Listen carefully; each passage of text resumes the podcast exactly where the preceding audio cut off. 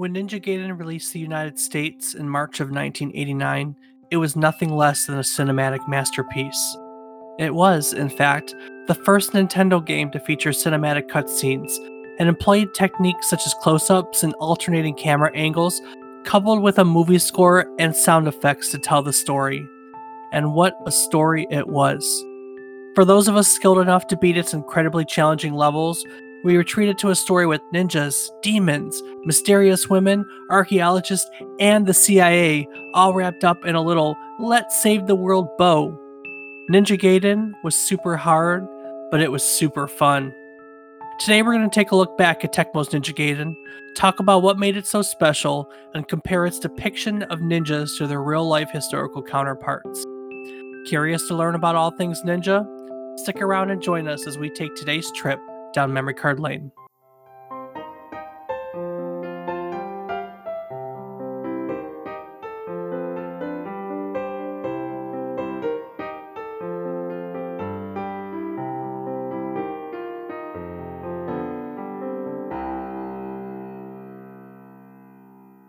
Good morning, good afternoon, good evening. I hope these words find you well. Hello and welcome to the 27th episode of our video game nostalgia podcast, A Trip Down Memory Card Lane. Each week, we take a look back at the current week in gaming history. We pick a single game from it, we talk about it, we try to teach and learn something new about it or the world around us. I'm David Casson, and as always, I'm joined by my co host, who has been jumping out of places and screaming, Ninja! before running away for as long as I can remember. My brother, my co host, Rob Casson. Rob, how's that ninja training going? Oh, Dave, it's going pretty well. I'm learning chakra control quite well. I can almost stand on water. Chakra control, huh? Yes, yes, absolutely. Is, is that even part of ninja training? Yeah, duh. I'm trying to be a shinobi. Haven't you ever seen Naruto? No. No. Well, you should watch it. Should I? Yeah, you might like it. I don't know. I know Ryan did. yeah. So some Ninja Gaiden, huh? Absolutely. But Dave, before we begin, you know, we do have to say a special happy birthday this week. To who? To the 25th anniversary of Pokemon. Really? It's Pokemon 25 this week? It sure is. And folks, we want to bring a great point that we brought up with a Zelda episode previous. We here focus on the Western release here in America because for most of our listeners, I'm guessing you do live here in the States. So we don't really talk about the Japan release dates because none of us are really there for them. You have a lot better chance of reliving this nostalgia for the releases right here in the USA. But that's of a, course, we can't a... can't ignore the fact that it is 25 years for Pokemon, and absolutely, once that time comes around this later this year, we will be talking about it. So it's 25 years for United States just later in the year.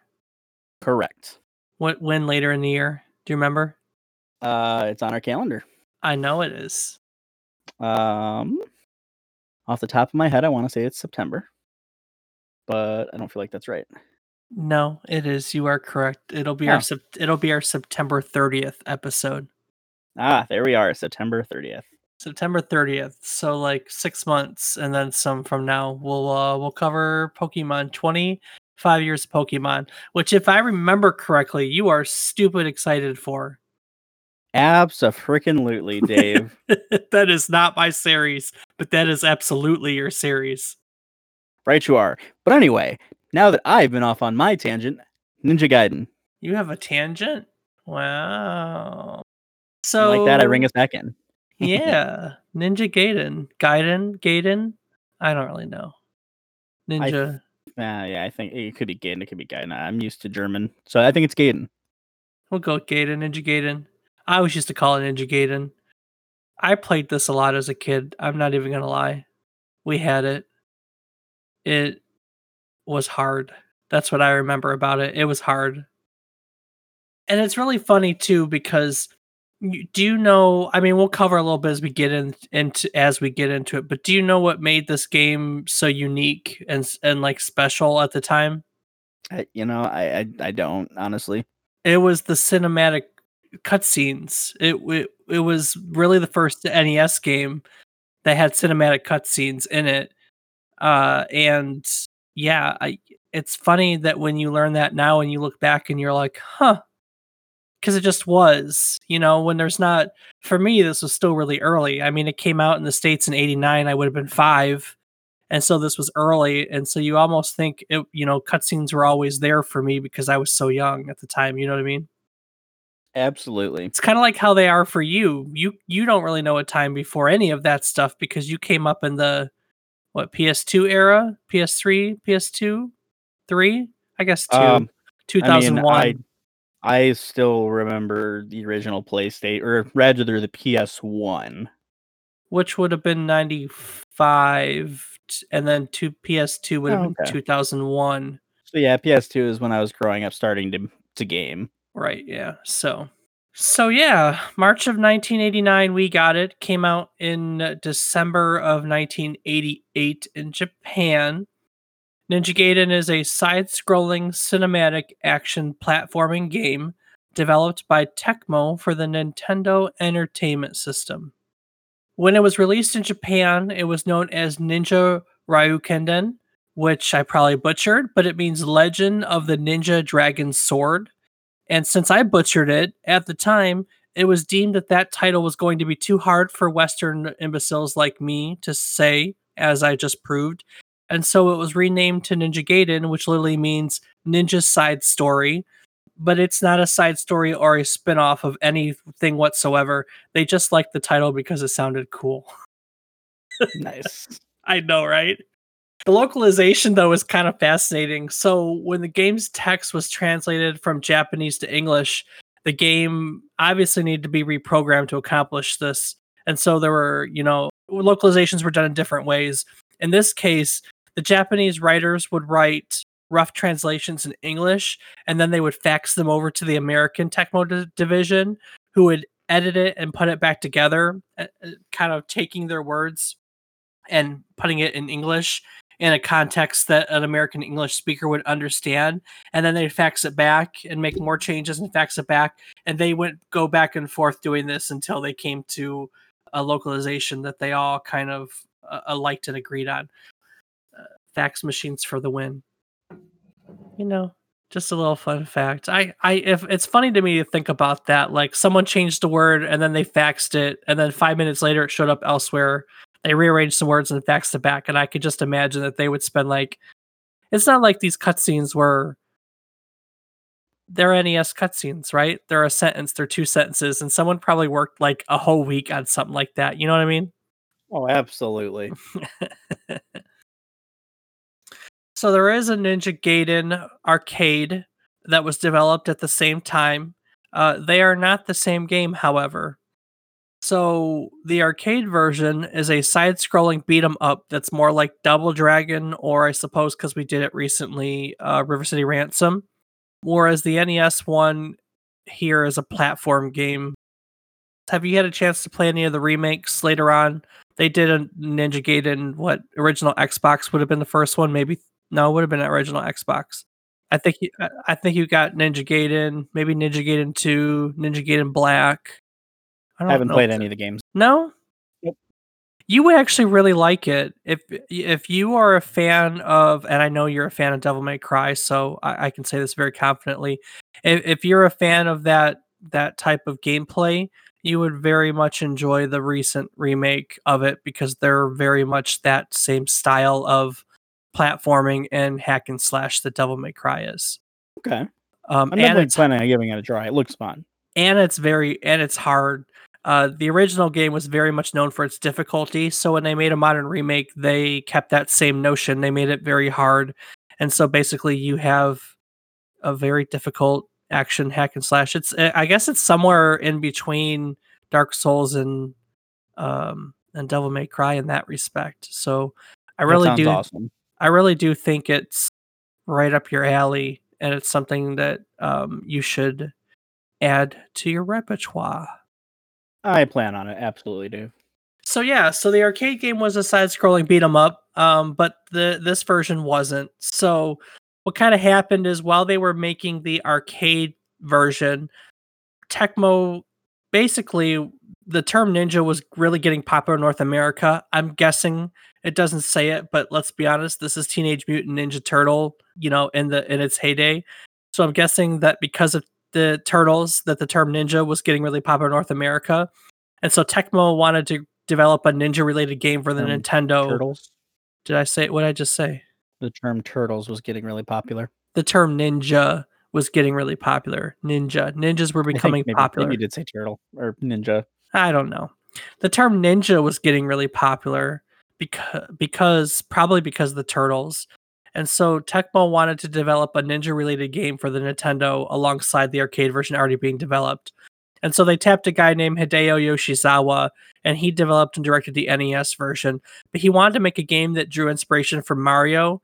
And so he decided to work on a platform game instead of a beat 'em up, you know, because the arcade version as a beat 'em up took inspiration from Double Dragon, he, and that wasn't his style. And so the gameplay was modeled after Castlevania, but with ninja weapons instead of vampire hunting ones. And a lot of people can see the similarities. They have very similar displays on the top. They move very similarly. Um, there are some notable differences, but a lot of people who played games back in that era and even today can see a lot of similarities between Castlevania and Ninja Gaiden. I definitely had them both, and they they both felt very similar. But what Yoshizawa wanted, however, was to make this version different by placing a greater emphasis on the story.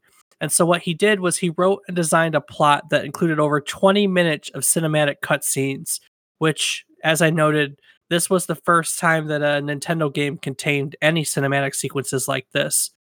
And these scenes are used, so the game is divided into acts. It's like, I don't know, 20 stages over six acts or something along those lines. And at the beginning of each act, these cinematic sequences are used to introduce new characters. And when we say cinematic cinematic sequences, is because they weren't. We had cutscenes before this, right? So like Pac-Man would come up and you know Pac-Man would chase the ghost. Or in terms of Final Fantasy, you just had a drawn picture and the text underneath it. Like they were they were just pictures with words, if that makes sense. And what Ninja Gaiden did was it used cinematic techniques, so camera close-ups. You know, the camera moved to go close up on someone, or you got alternate angles of a scene. You had different background music. You had different sound effects. It was a more of a moving picture. I mean, it wasn't elaborate because there was only so much you could do with the Nintendo, but it wasn't a stationary screen in which you read what was going on in the in the middle either. It, it tried to it tried to be more like a movie, which was pretty damn cool. And like we said, it was the first first of its kind. You know, I try to think back, Rob, and it's hard when you go back to the early gaming. It's probably hard for you going back to that early PS1, PS2 era. And I think about other games that had cinematic um that had cinematic sequences back in the NES, and I, I can't think of many. I know they were out there. I know it became commonplace. Hell, I can think of we had a game called TaleSpin, which the Mhm, beginning of it, right? The beginning of it had a cinematic sequence. DuckTales had literally s- from TaleSpin the sequence? the show. Yeah, wasn't it like the opening from it? Maybe. Yeah. I, yeah, it's been a No, it was. No, you're right. It was. Same thing with DuckTales. DuckTales had the same thing. So I guess I'm wrong. I guess I can think of a lot of games that had it, but more so what sticks out in my mind is, you know, all the stuff later on, the SNES and then the uh you know, by the time we got to PlayStation, we were in full motion video sequences and now Right. now we're just I Hmm. gotta tell you, I gotta do a side note. So over the weekend, and actually I wrapped it up last night, I finally finished playing The Last of Us Part 2. And right before that, I played the first part, and I am never not in awe of how far we've come. That that's just it. It's awesome how far we've come. Uh, how it's so cinematic and like watching a movie and conveys such emotion and yeah, it's pretty cool. There are some games that just stick with you, I believe. We all have special ones. Like we've talked about Final Fantasy 7 and looked at, you know, talked about how people feel about it and how it's special to a lot of people. And I I've always kind of felt that way about the Last of Us series. It's one of those stories that just sticks with you. At least sticks with me. It's a really good good series. I don't know what I'm going to do next, frankly. I don't know, Dave, but we should probably get back to Ninja Gaiden. Gaiden. Should we- should we Ninja Gaiden. or which We should probably get back to Ninja Gaiden. Ninja Gaiden or Ninja Gaiden? Which one? Which one Ninja you want to- Gaiden. Okay, we'll talk about Ninja Gaiden. We'll talk about Ninja Gaiden another time. How's that sound? Sure, yeah. With these cinematic sequences, the plot was pretty straightforward. Ninja Gaiden features, I guess, what else but a ninja, and his name is Ru Hayabusa, and he seeks revenge for the death of his father, which gradually finds him involved in a sinister plot that threatens the entire world. You know, so I remember the sequence. The game kind of opens with Ru's father being killed. And what was Ru's father's name? It was a plain American name like Ken, I think it was. So Ru's father is killed in- in a duel with an unknown assailant. And afterwards, he finds a letter from his father that tells him to go find an archaeologist named Walter Smith in America. And so he goes. That's the story. And along the way, he finds he he teams he gets involved with a mysterious woman. He gets involved with the CIA. He stumbles along some sinister plot to worship our you know rebirth reincarnate or whatever it's called demons during a lunar eclipse. There's all sorts of weird stuff that goes on during this game. I don't remember all of it. I mean, I do remember all of it. You know, I did my research for this, watched video and stuff, but uh, early on, because this game was so hard, I don't think this is one that I ever beat. And I do think you get unlimited continues if I remember correctly. Well, I, okay, I know you get unlimited compute continues. This is on the Nintendo Switch uh, NES library, and so I played this recently too. Um, I played this recently, so yes, but I still haven't beat it. Hey, you you watch speedrunners? You've never watched anyone play this game? Um, I mostly watch speedrunners of games that I've played. So like I gotcha. Super Mario or um Super Mario World, the three or no, uh, what's the one on Switch? Super Mario 3D thing about no, no, no, no, the fun one. Odyssey, Mario Maker. Mario Oh, Odyssey. Odyssey. Yeah, yeah, yeah. I Yeah, gotcha. Odyssey or like uh, Colby was really into watching Resident Evil speed runs. I watched Dark Souls speed runs, but like, yeah, no, I never watched like the big ones for games that I haven't played because I just didn't know enough about the game to know why I like speed running. It was one of the speedrunners I watch, or one of the Twitch streamers I watch, is the cowboy speedrunner Arcus, okay. and, and Arcus does the Arc Arcathlon. Or Arc, I, it's been a while since I've watched him. Ever since we started doing this podcast, for some reason I haven't had as much as much time to take in stuff. I wonder how that works. Anyway, Mm. um, he does something called the Arcathlon, where he plays through a bunch of games, Mario Brothers, and Ninja Gaidens and uh, all of them. But I think he does this game in no time at all. Hold on one second. I'm gonna look at look him up really quick because I have him linked right there. His best time on the original Ninja Gaiden is 11 minutes and 38 seconds. That's how long it takes this man to beat this game. and you didn't even beat it. I know. I mean, he makes it look so freaking easy. Oh, and he's live right now, actually, speedrunning Ninja Gaiden 2. He's doing a practice uh, Oh, on his speed runs in Ninja Gaiden 2. His best time in Ninja Gaiden 2 is 10 minutes and 13 seconds. And I'm going to shoot this over here. Look, just so you can see who I'm talking about in the chat room. look at the picture that pops up. He's silly. Yeah, so Ninja Gaiden he does in 11:30, Ninja Gaiden 2 in 10 minutes, Ninja Gaiden 3 in 12 minutes. He can beat the original Super Mario Brothers in 4 minutes and 58 seconds. Super Mario Brothers 2 in 8 minutes and 52 seconds. And then he does Super Mario Brothers 3 Warpless, which which is his biggest. It takes him 54 minutes and 54 seconds to do that. The original Legend of Zelda in 29 minutes and 44 seconds. Zelda 2 in an hour and 19 minutes, Castlevania in 11 minutes and 38 seconds, and then Batman in 9 minutes and 59 seconds and that's his that's his his run that he plays multiple days a week. Isn't that crazy? That it is.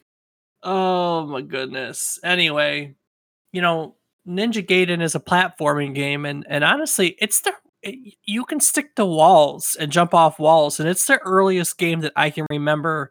Um, Ever the walls gravi- is definitely an interesting mechanic Yeah, for this Hey. early on of a game, I should say. He's singing. He sings while he plays. It cracks me up. oh man. Yeah, the the first one and the second one play very similarly. So this is this is essentially what it is. anyway, oh, he's almost at the end right now, actually. So yeah, so you know, it's it's a it's a side-scrolling platformer. You can jump on walls. You know, Ru uses a katana, which is a dragon sword, and he's got secondary weapons like throwing stars, uh, a boomerang throwing star, trolling fireballs, and he's got this jump and slash thing that's kind of I mean, a lot of it's just kind of platforming, if that makes sense. You know, that's that's the that's the important thing is platforming, and that's what I suck at even to this day. I still struggle with platforming. How about you? Do you are you okay with platforming? Uh, you know, it really depends on the game. There are some where I'm great at it, and there are some where it's absolutely impossible for me. Really? Oh yeah, I don't know. That cinematic cutscene, Rob. That's pretty great cinematic cutscene, Dave. Just a lot of shaking and noise. Oh, oh, oh, oh, oh. Stuff's falling apart. Heck yeah. yeah, I know, right? I guess yeah. As far back as I can think, I I'm definitely remember this because I remember like the Mario games that I would play had these kind of cinematics in them too. So I guess I didn't realize that this was one of the first. Well, I mean, you by this time you had Mario 2, Zelda 2. It's about when these came out. We're watching the end of Ninja Gaiden 2 and the tower you play in falls and it just takes forever. Oh. And then and then you get the cinematic cutscenes. Ish. These are more like the single picture ones. Oh, look at that. Ooh, flashing sword. So yeah, so you know, Ru Hayabusa uses the katana and he uses throwing stars and he uses fireballs and I think that's gonna take us to today's lesson, Rob. You ready for it? Sure am. Dave hit it with, hit me with it. I thought that today we could learn all about what else but ninjas. Eh? Eh? Ooh, ninja. Hell yeah. I know. Well, I mean, let's be honest. How often do you get to talk about ninjas? No, yeah, it's kind of a daily thing for me. Oh, oh yeah. What kind of ninjas do you talk about on, daily, on the daily? My training, of course. Oh, oh. All joking aside, do you ever really remember talking about ninjas in history class at all? I cannot say that I remember that at all. Nice. Very nice. For those of you that aren't in the know, a ninja ninjas were basically covert agents, like spies, or they were hired mercenaries back in feudal Japan. I think the earliest and I don't have it in front of me, so I'm spitballing here. I think the earliest written depictions of ninjas are like 5th or 6th century. Truth be told, despite how popular ninjas are in folklore, there's actually very little historical accounts of actual ninjas. The reason what what what we historians think, hey, look at that, I called myself a historian. I talk Hmm. about history every week now. I guess I can, huh? Uh, Yeah, maybe you can, Dave. Mm, Yeah. So what we historians believe is that they're not really written about because ninjas were known to be mostly recruited from lower classes. And frankly, no one ever likes to write about lower classes. They want to write about the famous people or the rich people or the warlords or anything like that. But you know, no one no one cares about lower classes. It's not like we got a regular Charles Dickens over here or anything. Well, Dave, another reason could be that if you were really to be written about, you couldn't have been that good of a ninja. That's very true. That is very true. Uh, unlike Chris Farley, that dude was the best ninja ever. that he was. what we do know about ninjas is is pretty much what they are known for, which is that their functions were espionage, deceptions, and surprise attacks. So, truth be told, though, espionage was their chief role. Using disguises, they would gather information on enemy terrain. They'd figure out where enemy buildings were for attacks. They would gather passwords. They would intercept messengers to enter, you know, to get communications. They were literally the regular spies of, of the of the feudal Japanese world. You know, aside from espionage, they were also used for sabotage. Sorry. I had to- Sabotage. I had to channel my inner Beastie Boys there. Thank you. So yeah, so ninjas were often called upon to sabotage their enemies. Their primary form of sabotage was arson. So I guess the trolling fireballs in this game is not that far off, is it? I guess it is not. So, for example, in 1558, Rokkaku Yoshikata employed a team of ninjas to set fire to Sawayama Castle. Um, basically, uh, uh, a captain led a force of 48 ninja into into into Sawayama Castle. They basically used a means of deception where it's called the ghost technique. They stole a lantern that bared the the enemy crest, and they made replicas with it. And so anyone who had a lantern with this crest could get into the castle without question because it was supposed to be that only your people would have lantern with this crest. So they basically made a bunch of replicas of this lantern. 48 ninjas got into the castle and then they set it on fire and and, and their army would would kind of come in during the chaos and they and they won. So there you go. There's deception. Would you call that deception or surprise attack? Both? I mean, yeah, I'd say it would be both. I mean, you have the surprise attack part of it, but you also have that they went to made the enemy lanterns and copied them, which would be the deception. They were trying to pin it on someone else. Yeah. So aside from sabotage, ninjas were also called upon to assassinate enemies. That's probably what we all kind of uh, assume they do all the time, huh? Yeah, absolutely. That's that's what I thought. I mean, you know, they have a lot of other missions they have to do. Best known assassinations, uh, obviously, they involve his famous historical figures because that's who people write about. You know what I mean? Yeah. For instance, the fa- the, the famed Japanese warlord Oda Nobunaga who had a, a he was just a notorious warlord. He did a lot of really great things, but what he's mostly known for was brutally suppressing his opponents. I mean, anyone who who didn't want to join him or anything, he was just vicious too. And because of it, there were several attempts in his life. One such instance that happened in 1571, where there was a ninja by the name of Sukatani Zenjubo who was hired to assassinate him and he used he used two arquebuses. Do you remember arquebuses? The the weird guns? Mm-hmm, no, I can't say it sounds familiar. Oh, so basically he used two guns and fired two consecutive shots in Nobunaga, but Nobunaga was he was known for wearing armor and he the armor basically it was like bulletproof bulletproof vest, you know. It the armor basically not he was injured, but he wasn't it wasn't mortal basically. And so Sukatani managed to escape and was on the run for four years actually before he was caught and put to death by torture. I'd hate to be living in fear for that man catching me for four whole years. It's kind of awesome that guy lasted for four years, frankly. I, I don't really know what else to say about that. You know what I mean? Yeah, I don't know. it's a long time to be on the lam. so in 1573, Manabe Rokuro, he attempted to infiltrate the castle and assassinate a sleeping Nobunaga. He was also unsuccessful in doing so and was forced to commit suicide, after which his oh. body was openly displayed in public. How oh. cruel, right? That's that's dark. I, I know. but hey, guess he was shamed and then i don't know which is worse the fact that he was forced to commit suicide or that his body was openly displayed in public. They're both pretty gnarly frankly so. Yeah no absolutely. So what did ninjas wear? Because that's kind of the thing right? We can compare them to all the ninja games that we've played recently you know ninja gaiden included and i hate to break stereotypes but typically you see ninjas clad in black garb right all that the black face mask and the black everything Yep. yeah, that's not the case. Unfortunately, that there's really no written evidence to suggest that, that they wore this attire.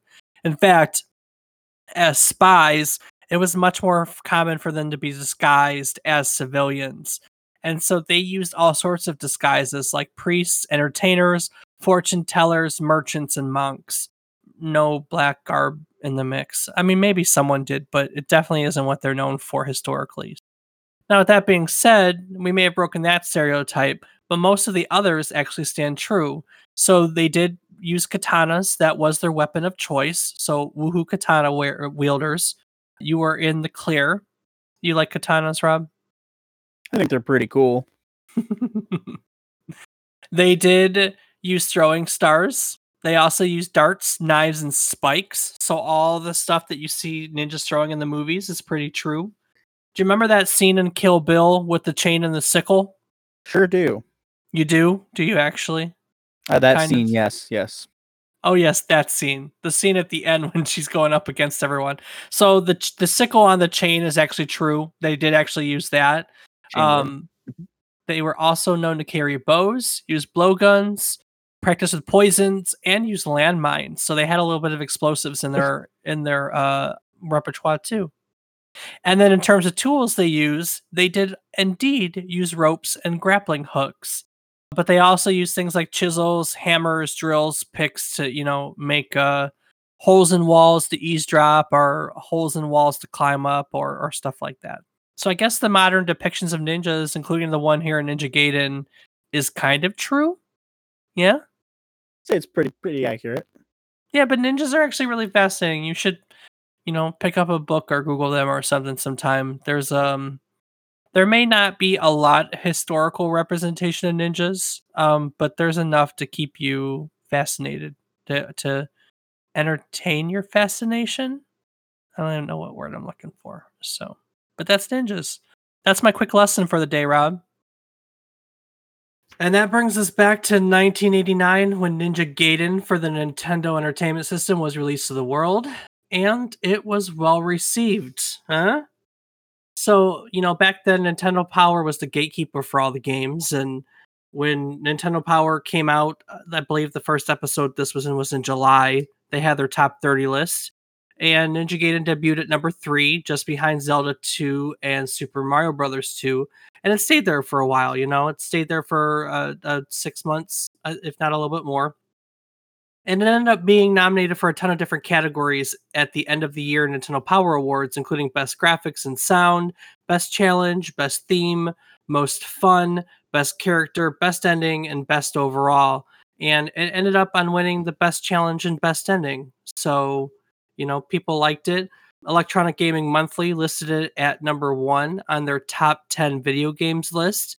And at the end of the year, for them, it also won Best Game of the Year for the Nintendo and Best Ending in a Video Game for all the games. So that was kind of nice. Even in modern times, people still look at it finally, right? So GameSpot uh, listed it at number 10 in their top 10 NES games. IGN did a top 10 NES game review and they put it at number 17. And back in 2006, Joystick had a user poll where they rated, you know, they asked their viewers to, or readers rather to look at the top 10 our best NES games of all time and this was number 10. But originally it came out in 1989, you know, and and back then it's really hard to find reviews. Um, but we're really lucky because back in 2007, uh, it came out for the virtual console on the Wii. And so we do have some reviews from the virtual console on the Wii uh, that are kind of funny, actually. Rob, do you remember when this came out on the Wii? I honestly didn't know that it did. I forgot that the Wii had a virtual console. Oh, well, you want to help me with some of these reviews? This GameSpot here is kind of funny, man. Sure thing, Dave. So GameSpot says that Ninja Gaiden is the abusive spouse of the NES era. It assaults you time and time again with its punishing difficulty, insidiously placed enemies, and rage-inducing boss fights. And yet, you'll keep running back for more. You look at its awesome cutscenes and experience its excellent jumping controls and fighting mechanics, and all the pain and suffering you've endured will just start to wash away.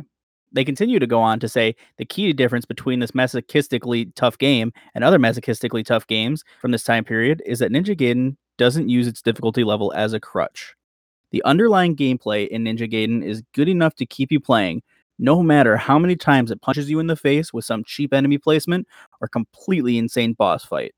For those who like their classic games angry and challenging, Ninja Gaiden is one of the best examples of that style of game because it's hard and it's fun. And ninjas are awesome. Hey, we just learned about ninjas. Ninjas are pretty awesome, huh? That they are, though definitely much different than this game portrays them.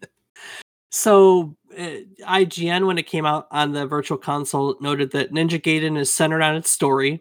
A great classic action platformer title from Tecmo in 1989, Gaiden's most notable and memorable innovation wasn't its fast gameplay or tight control. It was in how it conveyed its plot. Cinematic cutscenes shown before, after, and sometimes during the title's action stages painted vividly the world of demons, swords, and secret agents in which Ryu Hayabusa found himself entwined.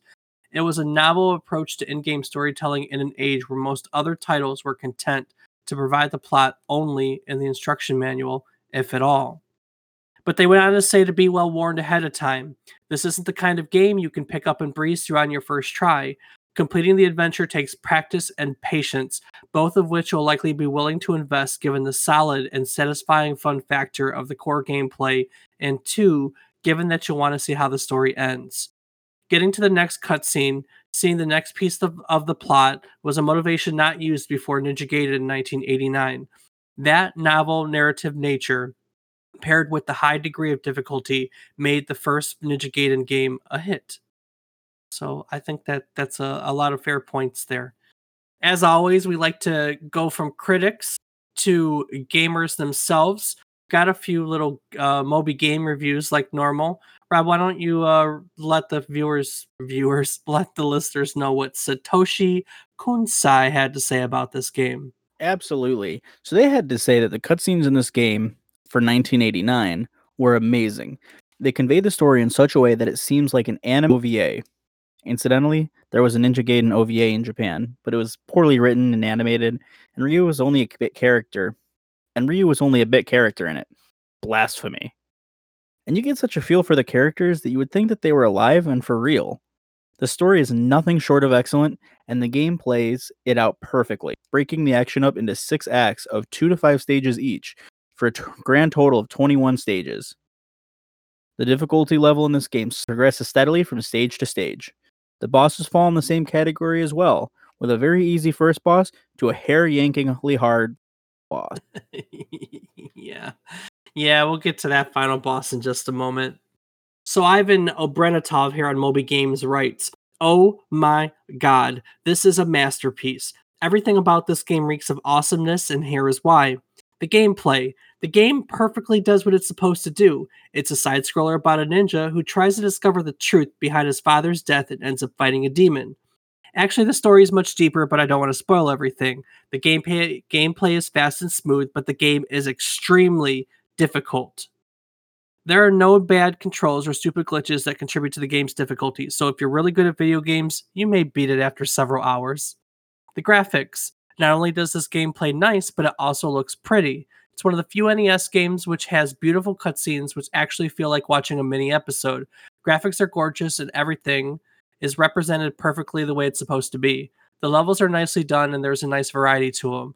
Lastly, the sound and music leaves me speechless. The game is one of the coolest soundtracks I've ever heard. Each soundtrack perfectly fits the level it was made for and immerses you in a gameplay. Simply put, the music keeps you in grip from start to finish. The sound is also worth mentioning, though there isn't much of a variety of sound during gameplay, they are well chosen. The explosion explosion heard when you slice an enemy is quite satisfying. and look, Rob, a couple weeks ago we we we read about Bre Bregalod. Bregalod. I think we had this argument a few weeks ago. Yeah, Bregalod. we had this argument a few weeks ago during Contra, and he is not in love with Ninja Gaiden. Why don't you take this one, see what he had to say about Ninja Gaiden? Absolutely. So Bregalad had to say that it's hard. Well, about how they made it hard. Enemies are loaded multiple times, even when you don't scroll at all, and this is very annoying. On every gap you have to jump over, they made one or multiple enemies just positioned to hit you down into the hole. And if you happen to be very quick and kill that enemy, a clone of it instantly relays the original. This tends to be very annoying and frustrating. Also, it's a shame that all graphics quality were made into cutscenes and the main graphics were left over. There is very few differences in bosses. The non-playable characters that appear during story scenes appear on the main screen at all, and this looks weird indeed. Like if they don't exist at all outside of cutscenes. I'd almost prefer cutscenes in the main game's graphics, with characters moving and doing the same thing. It would look less cool, but definitely would make the player feel like a story has something to do with the game. Here, it looks like they picked a random story that has nothing to do with the game. Mm-hmm. Well, let's talk about all these critic reviews because we made time to play this game, did we not? That yeah, yeah. I, I. so I debated having this conversation because it was not a pleasant experience, was it? Um, it, I will say this: it was fine for me all the way up until the last boss fight. Everything prior to that, it just took a small amount of time to figure out. But once you figure out, it was pretty quick to get through. I did struggle until literally stage six to learn how to use the abilities. So I'm sure it could have been even easier to get through up to that point. But anyway, but uh, yeah, the final boss, it it's for someone like myself who struggles to deal with multiple things at a time in a video game, it's infuriating, to say the least. I mean, I'm used to Dark Souls, so it's hilarious to say, "Oh, how is this game difficult?" You know, even then, you're used to a couple of small bosses, something hitting you for a small amount, or you're used to one or two big dudes, and you kind of learn their patterns very quickly, and and it's easy. With this, I just felt that for me, every time I tried getting into a pattern, the pattern would change, and it just so I had too much going on at the screen. The second stage of the boss specifically. Yeah. You know? Yeah. Shoots fireballs that can somehow come back at you from the bottom of the screen. And when those ones started coming back up and the ones were still coming from above, I just got overwhelmed. When it was just two at a time, it wasn't so bad. But more often than not, I was finding three, four on the screen at a time. And with a fifth thing just taking up a quarter of your screen, it's kind of tough to avoid. Yeah. How was your experience, Dave? Well, I beat it for the first time, and I don't think I ever did that back in the NES era. Uh, so that's pretty exciting.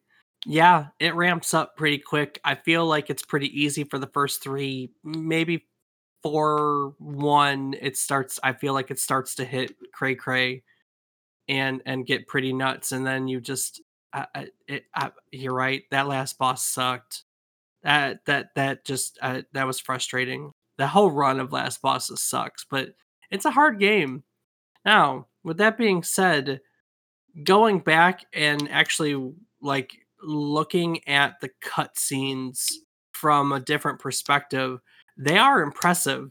This was a NES game five years into the NES era, 1989, and they were doing a lot of really cool things with the cutscenes back then. I, I I can absolutely see why everyone why everyone really talks up this as a cinematic masterpiece because it there isn't really anything like it from that time period. Well, I mean afterwards, but not before it. You know what I mean? Right, absolutely. Um, it is funny now though looking back at some of the localization uh some of the some of the words and and the way things are said are kind of funny to me i think yeah, anything I say is gonna be a spoiler for anyone, so I guess I'm not gonna go into it. But there's there's a few sentences in there here and there that the localization left a little bit to be desired, and it's kind of it, it to me it was more comical in the middle of a um like what's supposed to be a dramatic scene, but that's okay. I might just be picky because I'm a, a, you know I write all the time, so it's a dork dorky thing. But yeah, I, I mean I can say I beat it. That's nice, huh? Yeah, absolutely. I can also say that I beat it, as frustrating as it was. I do stand by my, you know, earlier in this episode we talked about the remakes, and I told you that you know it was more like a Devil May Cry, which it is. You know, they brought it to the 3D era and they made it a, a hack and slash, and uh, it's still really difficult, but I think you really like it.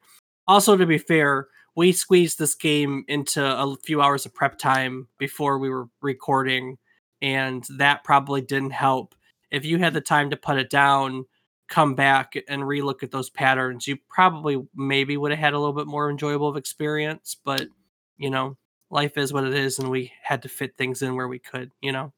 Absolutely. Well, I mean that's pretty much Ninja Gaiden. Do you have anything that you want to add about it? Uh, it's hard. it sucks. Play it. I mean, to be fair, every game that we talk have we. I don't think we've really talked about a game that we we wouldn't recommend. I mean, we wouldn't have put it made it a, a, a topic if we wouldn't recommend it. There might be one sometime. It'll be interesting to think about if there's ever a game that we're like, yeah, don't bother. You know what I mean? Yeah, but I don't know. I think that most, if not all, games deserve to be tried. You know, even if they're absolute garbage, like uh the extraterrestrial. I, you know, I I agree. I agree. I I have uh I have that philosophy too where I think everything should be tried at least once. So well, that'll do it for the uh the game topic, I you know, it, it was a busy week for us, so I'm gonna admit I don't have a quiz for you this week, so you're off the hook for quiz questions. Woohoo! Does that does that make does that make this a little bit better? Oh yeah, it does. Yeah, I figured it was. oh yeah, you know that's gonna happen sometimes. You know, that's gonna happen sometimes. But I do have a gaming question of the week, huh? Ooh, what do you got? So if you could have one power from any video game character, which would it be? One power. I know we talked about who would you want to be before, what world, things like that, but just take one thing away from any single video game character. What what do you think would be a good one? Hmm. There's so many to choose from, isn't there? Yeah, that there are. There are so so many. I mean, let, let's see. When we talked about what character you wanted to be, you wanted to be your avatar in Forza so you could drive cars. What if you could rewind like your avatars in Forza so you could do stupid crap? No, because if you crash, you still crash and have to deal with it. Does that make sense? Like you'd have that moment maybe of impact and then you'd re- rewind it. You still have to experience that moment of impact. Is that morbid that I'm looking at it from that perspective? I mean, I I I think it's a little overthought, but so what other video game character like have cool have cool things like could you jump high like mario or or use a, a flower or do that teleport thing that the guy from dishonored uses get super strength from the crackdown guys or maybe you want to be an rpg guy and use like you know a summon from final fantasy like nah those would not be practical in the real world at all would they no, and that's the thing. Like trying to think of something that would be practical. Like Kirby would be a good choice because you just suck up other people with powers and get their powers. But like, I don't. There's no one with cool stuff around. So who who do you like? Maybe Bill Gates for his money, but I don't know. Like, eh, if you're doing Well, that, why so not just be would- someone who can like make money or make gold? You know, and don't Yeah, yeah, but we gotta take a power from someone. Like my my thought is, what if I could take like uh, heavy persuasion powers from like my Fallout characters? But that's not really a power. Um, what about the infamous guy? Well, I I I keep going back to like all the super strength. You speak games that I don't really know that well. Uh, I don't know games that have powers that I'm thinking of. Like Crackdown is about the only one I yeah, can think of. you know, the moment. Crackdown's got all the super strength and and You know, I want to be like the apprentice from Jedi or from uh, Ooh, Star Wars: you want- The you Force want Jedi Awakens, whatever powers. the, the game, The Force Unleashed. Yeah, I would. I, I would like to be able to use, and you know, it's more broad than just games, but because there are Star Wars video games, I'll take I it. it. So that is it. it.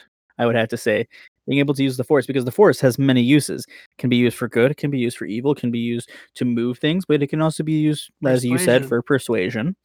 There are many applications for one that is tr- well trained in the hmm. force. What about yourself, Dave? I don't know. I, I like I said, I just went through that whole list. I I, I really don't know what I would pick. Uh, ooh, what about like the devil trigger stuff from Devil May Cry? Uh, I mean, what would you I what, what would you suppose we can use find that a for? use for it. Yeah. I mean, to that end, you know, something like what about what about the I guess, you dragon know, like- shout from Skyrim? ooh, a Fus Ro Dah, that would be cool. Yeah, wouldn't it, wouldn't that be kind of neat to just go around like, and maybe it doesn't have to be that, but when you scream at people, like they just go flying every everywhere. Okay, that would be pretty cool. that would be really funny. Oh man. Well, I you know I, I was thinking back to the the guy from Infamous because he can control electricity. I think controlling electricity has a lot of really practical uses. Or you know, again, we're overthinking it. Oh, What about what? Sonic. Sonic speed would be cool. Super speed. Yeah, man. I Hey. mean, come on. You'd be able to get anywhere super fast. I got a cool one. You are a big fan of Assassin's Creed, aren't you? uh, that I am. What about Eagle Vision? Ooh, you're right. That's a good point. I mean, Eagle Being able to just see the guy that you want to hit in the crowd. I mean, just Mhm. seeing seeing from that perspective, you know, I I I think Yeah, as someone who wears glasses, it would be incredible to be able to have that kind of eyesight. I think that one would be neat. Like I said, I mean, I went to Dishonored because he can teleport. I think teleportation would be a cool one. What about possession, like in Bioshock Infinite? Yeah, that's a cool one. If you're gonna steal from Star Wars, you can steal from X Men and take regenerative healing from Wolverine. Oh, good call. Or what about stuff like like you know, uh, time manipulation? You know, um, what games do it? Prince of Persia, or what's a more more modern game that manipulates time? That would be pretty cool. hmm Yeah, no, that probably would. Speaking of Bioshock, because you talked about possession in Infinite, they do interdimen- interdimension travel. So how cool would it be to just go to, to a parallel universe to do whatever you need to do and uh and, and come back? You know what I mean? Would be pretty cool. I think personally that I really like I I I just really like the uh uh dragon shout. I think it'd be funny as hell to have the dragon shout. I just think it'd be I think it'd be hilarious to have the dragon shout and just scream at everyone and have it physically manifest itself. You know what I mean? Yeah, absolutely. Um, I think myself, like thinking of that large list, I think that either uh, like Sonic super speed or uh, time manipulation would have to be it because you know you just never have enough time, and if you can get places faster or slow down time, you get more of it. Very true. Well, that'll do it for our gaming question of the week. If you have a question that you'd like us to answer, you can go to our website at www.memorycardlane.com and submit it. We'd love to hear from you. Before we wrap up today's episode, well, I mean, this is the wrap up.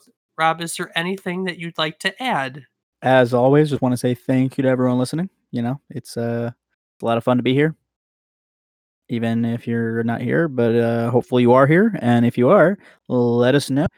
You can go on over to www.memorycardlane.com and let us know what you're thinking.